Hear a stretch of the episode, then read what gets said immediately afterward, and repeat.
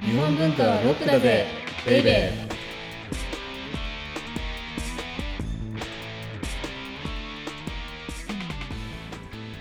こんにちは先入観に支配された女サッチーですこんにちは姿勢の日本文化愛好家セバスチャン高木ですでさはいこれ配信日が12月1日でしょはいそうですいよいよ始まりますよねそうですちょうど今日から今日からもう絶はい対見に行け行かなくちゃいけないはいこう我々が愛するはい信楽の陶芸家はい篠原望さんの個展がはい東京は神保宣伝臭いでめっちゃめちゃ東京は神保町 はいアモンギャラリーっていうね神保町にギャラリーがあるんですけれどもアモン東京か、はいはい、その現代アートを中心に扱うギャラリーでうん、あの陶芸焼き物の個展やるんですけどはい「カマル2」っていうはいかまるそうということは去年やったの去よ年はいやりましたね私がなんちゃってプロデューサーになってで「カマル」って タイトル結構気に入ってるはいなのでだと今年もそうそうそう踏襲してあの篠原望さんって信楽の穴人って僕が勝手につけちゃったんでそれだけ穴窯を愛しててうんはいもうね篠原さんにとって釜って動詞なんですよもう名詞じゃなくて、あだからかまるななじゃなくてかまる、うんそういう理由なんです、ね、そういう理由なんです名詞じゃなくて動詞なんですなるほどそれぐらい穴窯愛して穴窯と焼き締め愛してるはいあんなに穴が穴窯と焼き締め愛してる人見たことなおーまあ確かにいでしょ、本当に熱いそう熱いいう熱そういそ方うですそねうで僕もその大好きな篠原望さんのはい個展を少しだけまたお手伝いするのではい今日から始まるですねはい「カマル2」はいしつこいですが東京は神保町のアモン東京というギャラリーで開催しますのではいごめんなさいぜひ見に来てくださいはいサチも行くよねはいもちろんですなんか買うんでしょまたそうですねなんかやういんいなっいやってうやっぱ買い物って面白いよねそうですねあと篠原さんのはやっぱり、なんか心がわしづかみにされる心がわしづかみにされるはいサッチーのなんかすいません陳心を腐なはいいやいや僕もあの、はい心をわしづかみに、やっぱり、はいどんだけ穴窯好きなのっていうのは伝わってくるよね焼き物見てるとそうですねなんか、うんその情熱というか篠原さんの熱量が作品にもやっぱすごいうん、そうなんですよそういうのってね伝わるのうんだから気をつけようと思ってえ僕がなんか車に構えてるとことかなんとなくあの、はいえー、みたいに思ってるのって伝わるのあーだから会社にもそういうの伝わってるんだと思うえあー早くやめてえなみたいに思ってる のがやめて喜多方に移住したいなっていう思ってるのが多分伝わってるんだと思伝わってるあー、うんちょっと漏れちゃうう漏れちゃう漏れちゃうね だから篠原さんみたいに紳士が穴窯に真摯に向かうように、はい真摯に会社に向かおうかと思って、あすごいニュうん、ニューニューー新新ニューセバスチャンセバスチャン、 うん新セバスチャン高木そうそうそうはいまあそんなことはどうでもいいのでこの番組は日本文化は高尚なものという先入観に支配されている人々を解放し日本文化の民主化を進めるという崇高な目的のもとお送りしていますー日本文化はロックだぜベイベーで今日のテーマははいじゃじゃん芭蕉が最後の最後にたどり着いた境地とはです前回はい芭蕉にとっての旅っていうのがはい、日本人にとっての、うんうん、まあ、旅っはいていうのを私たちに思い出させてくれるとはい。あとは新しいはい本当のラグジャリーってはいいうのは、はいいいホテルに泊まっていいもん食ってビーチリゾートビーチにいることじゃなくてはい自分の想像力を駆使して、はいフルに活用してうん古の人に思いを馳せるそんな旅こそが最高のラグジャリーなんだっていうことをはいご紹介をさせていただきました。はいお伺いしましたで今な回はのではい、今回はもう本当にあの「芭蕉」シリーズこれシーズン2ですよね今お前回「奥の細道と」あシーズン3だあだって古池屋シリーズがあったでしょ古池あってフレンチのコースがあって,、うんやって車で奥の細道があっあふあてシーズン今回のシー4ズン4ですねこれプレイリストにまとまってるんですよねはいまとまってまはいす、芭蕉シリーズって、はいですからあのぜひ芭蕉のことをカジュアルに知りたいなカジュアル 逃げが逃げが始まってます けどカジュアルに知りたいなっていう方は、はいぜひ聞いていただきたいなっていうふうに思うんですが、その本当の最終回が今回はいではいこれは多分今まで一回もやってないと思うんですけれども、はい41歳からまあ死ぬうんうん直前まで旅に生きたはい芭蕉で46歳からはい奥の細道ってもう本当にあの世界最高峰の気候文学というか日記文学ですよね、うんうんうんうんそうですねそれをですね、はいまあ、成し遂げた芭蕉が、はいあーでも奥の細道ってさはい実は死ぬ直前まで書いてたんだよねあ旅してすぐ書いたんじゃなくてもう遂行に遂行を重ねてあー2だから年後ぐらいでしたそうそうそう、はいだからもしかしたら奥の細道を執筆してるような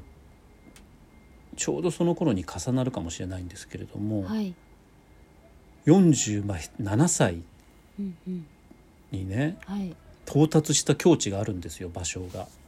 はいそれが何かというとはい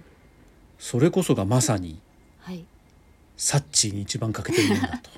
ああわかりました。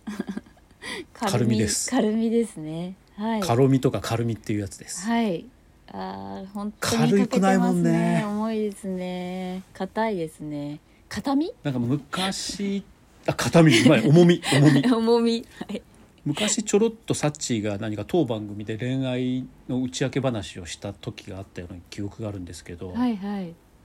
その時も重かったもんねなんかもう忘れてください。恋も発言はもい何もかもが重い、重たい。はいはい。そうでですすかね。らこのシーズン4の最終回はサッチーに捧げますえ、ありがとうございます。 で、 B カルミハザカルミいいカルそうミ。そうそう B カルミでねこのでもカルミってはい。めちゃめちゃ難しいよいやーこれやりたいと思ってもやれるもんじゃない。できないできないだって重さとか甘さとかねはい粘りとかはいけれんみとかはい。そういうものが一切ない目立つ言葉もないはいドラマチックな言葉もないはいあるいは五七五のに五七五のその三句がべったりと密着しないおへえはいですから何それえー 何それじゃないなんかすごい不思議なじゃないはいでじゃあその軽みっていうのを、はいが例えばどんな句かというとはい「木のもとに汁もなますも桜かな」って呼ぶわけですよ。はいだからこれどういう句かというとはい桜の下って花見をしてるとねはい花がサラサラと散ってくるじゃないあーなんか風流な感じですね、うんはいでそうすると汁わんあるいはなますうんもう何もかもが花でいっぱいになっちゃうよっていううですけどはいこれってどうともないじゃん。まあまあだって木の元で花見をし てて汁も桜穴マスもそうですね桜かなってで,、はいまあもうんこれがすごごいのよ。えー、でなぜかといういうと、はい花見っていうのははいこの徘徊のレンガにとっては、はいまあなんなんていうのかセレモニーなわけですよ。あーなるほどはいでイベントしかもはい日本人にとって花っていうのは、はいね、あの平安時代の吉野のうん和歌に代表されるようにはい桜は散るとかはいはいそこに思いを馳せた馳せるわけじゃないですか、はいハラハラハラと散らないでくれとかさ、うんうんはいそれで桜咲いてるのに雪が降ってきたとかはいそういうドラマチックな存在そのものなわけです桜って。うん確かにでそのはいザ日本はい美しい国日本イコール桜っていうのを非常にこうなんていうかもうペラッペラのこうなんていうのなんていうの綺麗な写真みたいなはいそこから桜を私たちのもとに引きずり下ろしてくれてはいだけどそれを平坦な言葉なんだけれども誰もが「ああ」っていうふうに「ああ」っていうふうに出るような国に落とし込んでくれてるうん哀れみたいですね哀れなんですだからあのドラマチックな哀れじゃなくてはい非常に軽みがある哀れなんですみんなが「はいああそうだよね」って思うじゃないああなんか前聞いたお風呂に入った時のああーあそうみたいな感じですねそういうはい脱力系哀れ、ああでしかもねはいあの高尚な桜をですよ、はい吉野とセットになってるはい汁あんとかナマスにしてくれる、ナそうマでスとセすットにしてくれねるそうですね、それは確かにすごくないもうう、ーんであとこの年ねはい超有名な句なんですけれどもはい「幾春やおう近江の人と押しみける」素晴らしいあもう「幾春や」ってきたーら、はい今までだったらはい桜散りますよそうですね今までだったらはいあるいは桜がに霞がかかって見えなくなったよとか、うんうんうんそういうようなところを全然違う取り合わせをするうんうん近江の人と押しみけるはいこれさっき軽みのところに五七五の三句がベタベタと密着しないって言ったと思うんですけど、あーはいはいはいもう全然密着してない確かに「行く春行く春や」ってポーンと投げてはい急に近江の人と押しみけるうんうんうんだからねすごいんですよ本当にこの頃の場所って。神がかってますねいやいや本当に神がかっていてはいでねで49歳50歳だったら特に50歳もう本当にあの死ぬ前の年はいぐらいがはい2区あるんですけどはいすっごいんですよねこれ50歳の秋ってねはい芭蕉が生涯江戸で過ごした最後の秋なんですよあ。生涯最後の江戸の秋なあその後あれなんですねのまた旅に出ちゃってその旅先で死んじじゃうゃはいはいあの伊賀に戻ったりするんですけどねはいですけどこの江戸の最後の秋うんに読んだ二句が一つがはい「白露もこぼさぬ萩のうねりかなあー綺麗はい」綺麗でしょ、はいあの綺麗萩がですちねょっとうねってるじゃない、はいこはのいそうですねでそのうねりによって、はい白露さえもこぼさないようにこれはもう萩の優しさなんだとあのうねりっていうのはしかもでもう一つ僕これね、はい僕すっごい好きなのがはい「菊の花はい昨夜昨夜ってあの昨ねはい石屋の石の愛」うーんこれ「愛」っていうのはあの間って書くんですけどはいつまり最近さはいよく路上の観察のあの草花を観察する方いるじゃないああはいはいはいであのはいですか変なブロックからねはいブロックの合間にも草って生えるじゃない、はいはみ出せ緑ですねそうそうそうはみ出せ緑はいこれはみ出せ緑です場所のあだって菊の花はい昨夜石屋の石の愛っていうことあでーそうですね石屋だから石がもうめちゃめちゃあるわけですよ、はいはいそこの間からはい菊の花がひょこっと咲いてるもう飛び出せう緑ーん飛び出せ菊なるほどでもねはいこの50歳っていうはい亡くなる前年にしてはい芭蕉はこの小さなものへのそうんの命の驚きっていうことにうんすっごいこう着目するわけ。そうですねうん、で例えばあの奥の細道だとはい「さみだれを集めて林最上あ川あ」はいはいありましたねめちゃめちゃめちゃめちゃ大きいでしょス。ケール大きいです視点がはいでもそんなスケ大きなススケールで読んでいた芭蕉がだって確かに海くれて鴨の声ほのかに白したってスケールめちゃめちゃでかいじゃそうない、ですねなんか雄大な絵が浮かびますまあもちろん雄大ばかりじゃないんですけどでも、はいここにはこの50歳にしてはい何の難しい言葉もないはいだって「白露もこぼさぬ萩のうねりかな」ってはい僕たちでもわかるじゃないですかそうですねあるいは「菊の花昨夜石屋の石の愛はい」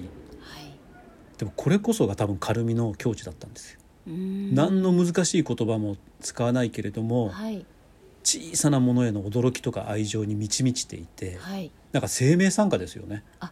生命参加うん、でも生命加参加でも例えば伊藤若冲の動植祭絵みたうんいうんはいはにいすごいああいうこのなんかドラマチはいはックいなさまざまな生き物たちはいがこうの命のパレードみたいなうんうんうん参加じゃなくてはい本当に小さなもののうん小さなものたちが繰り広げている日常にあるような命の輝きにうん注目してうんしかもその命の輝きをさっと読むさらっと読む。そうですね軽みの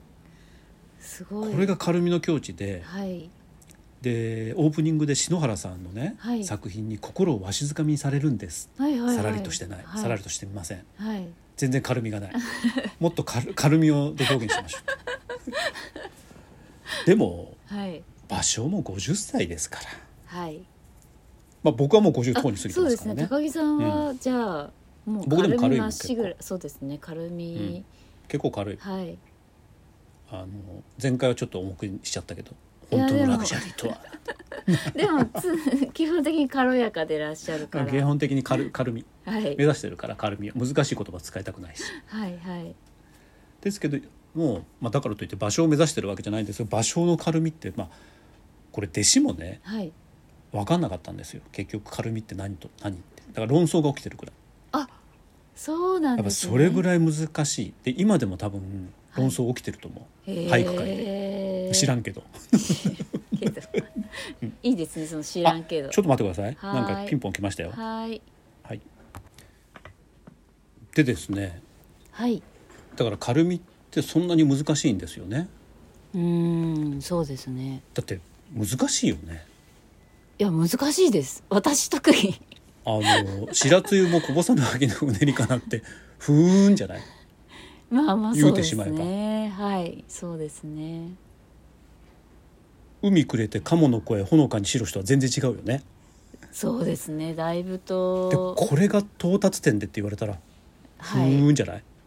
そうですねまあお弟子さんもちょっとわからんじゃないわかあーらんみたいなはい、うん、ですけどだからこそちょっとやっぱりここには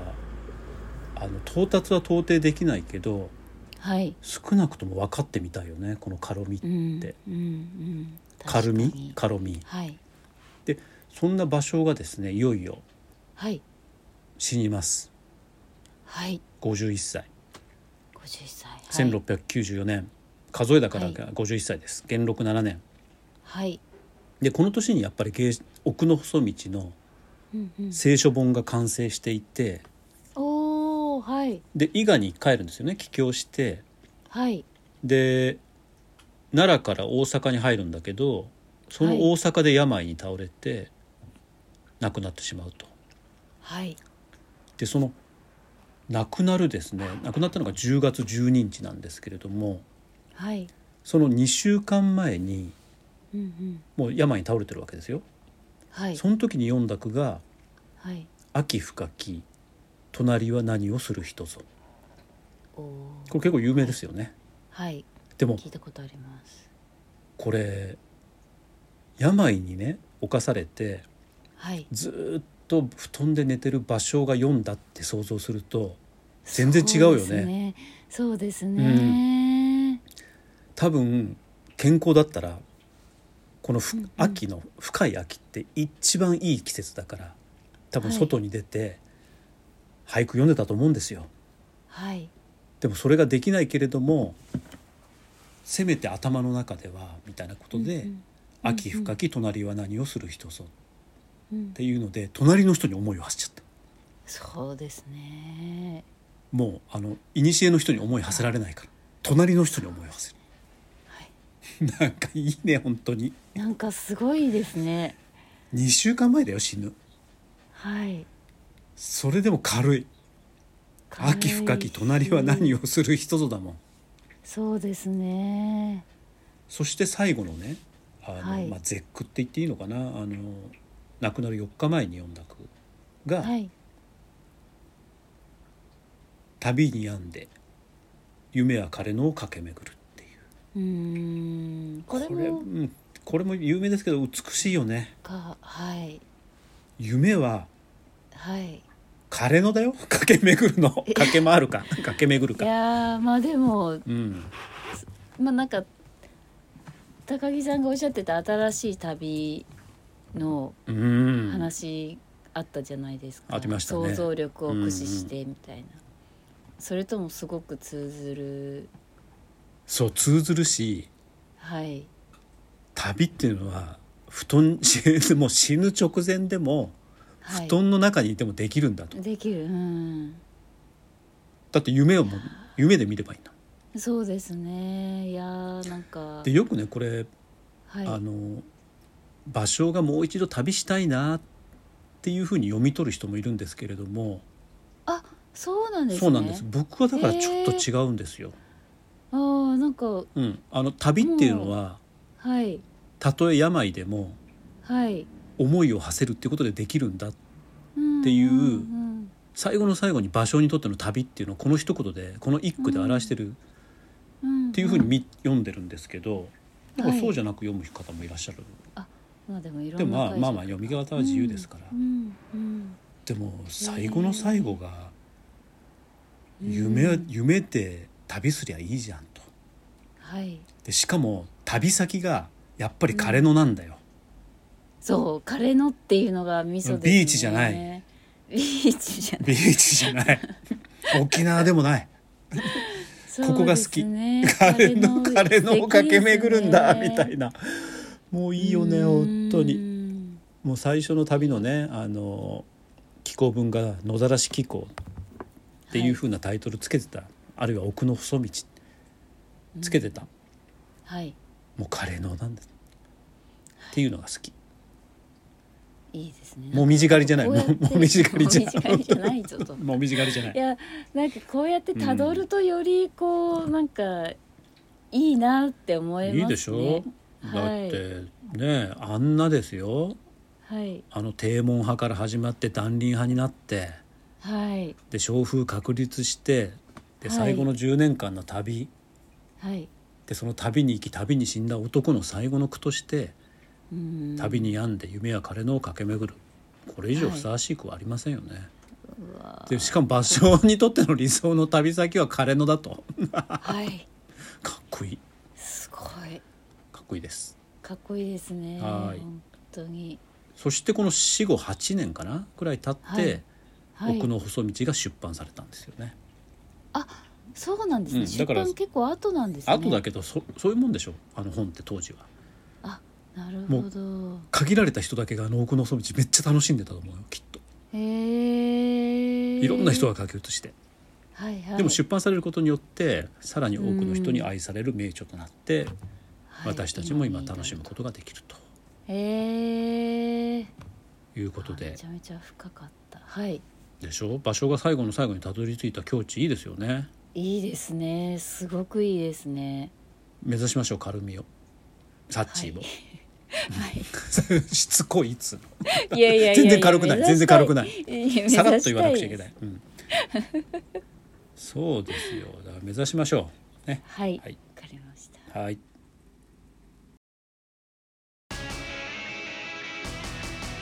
日本文化はロックだぜベイベー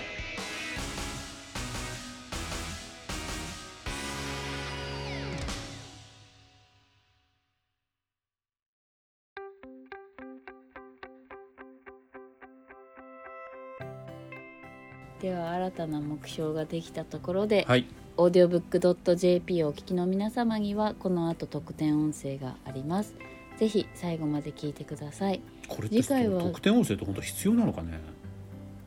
もう聞いてくれてる人いるのオーディオブックドット JP いらっしゃいますいらっしゃいますでもさはい聞いてくれてる人がはいいるからやるってはい傲慢だよね、特典を見せよそれこそカロミうがあちょっと良くなかった、反省すみ ません申し訳ない誰誰一人聞いてない誰一人聞いてないのに特典音声をはいやるっていうのがはいはいかっこいい、姿勢のう日本文ん、化知性の日本文化愛愛好好家家とですからして正しい姿勢です。はい、ですので、ははいい、気になった方はぜひ聞いていたはだいけ聞いれてくばださとい。思あのい聞います。てでも多少なんか感想とかいただけるとね。なんあなんあ、ていすうかごく励みになりますうねん。だから人のためにやってんだ。自分のためにやらなくちゃいけないね。はい何かをね、、はいはい。得るために何かをやるってよくないよね。ああ、それで報酬型。報酬う型、ん、でよくもないよくない。うんだからいいいいもう誰も聞いてでも何も100万人聞こうが一人しか聞いてなかろうが特典音声はやり続けましょはい。う。はい。で次回はなんかテーマはで次回いよいよゴッシーですよ、ゴシラカホええなんで法皇なんー、だろゴうッねシ後白河天皇で後白河上皇で後白河法皇でしょ、ー、はいでも私たちにとっては後白河法皇ですよねそうですね。ポップの神様ゴゴッシッシーー、、はいい、よいよもう小石とよのあれが忘れられません。えこういう人よなんだっけええ遊びや千とや生まれけんあじゃないです。こう君小石とよゆかしとよってあそれも両人秘書に取られてたやつなんか前高木さんがあ言ってた教っけえてくださっそのた両人秘書にある あそうかそうか恋歌でああああったあ恋ったしといやいよや君そうそうそう恋しとよゆかしとよあわばやみえばやそうみそうそうそうばそうそうやそうみえばやあのすぐあ忘れちゃうのそういうこと軽いから軽みででももさいいですねそうはいはいその両人秘書の歌は軽みがないね重いねでも軽い、まあなんかあでも軽いかそれを歌に合わせて私はかうん軽やかさもあーなるほどね感じてすごい素敵だなと思ったんですけでども確かに老人秘書にはい収められてる歌ってはい「遊びやせんとや生まれけん」にしてもうんうんうん軽いね軽いあそうなんですね軽い私ちょっと両人秘書をちゃんと読んでないのうんで、ちょっと、うん僕もちゃんと読んでるわけじゃないんですけど、ゴッシーポップの神様ゴッシーの複雑な超複雑な人生についてはいやってみようかな頑張ってあ楽しみめっちゃ複雑だから皆さん覚悟し一緒に勉強しましょうと。あそうですねはいはい、ということで最後まで聞いてくださりありがとうございました。ありがとうございました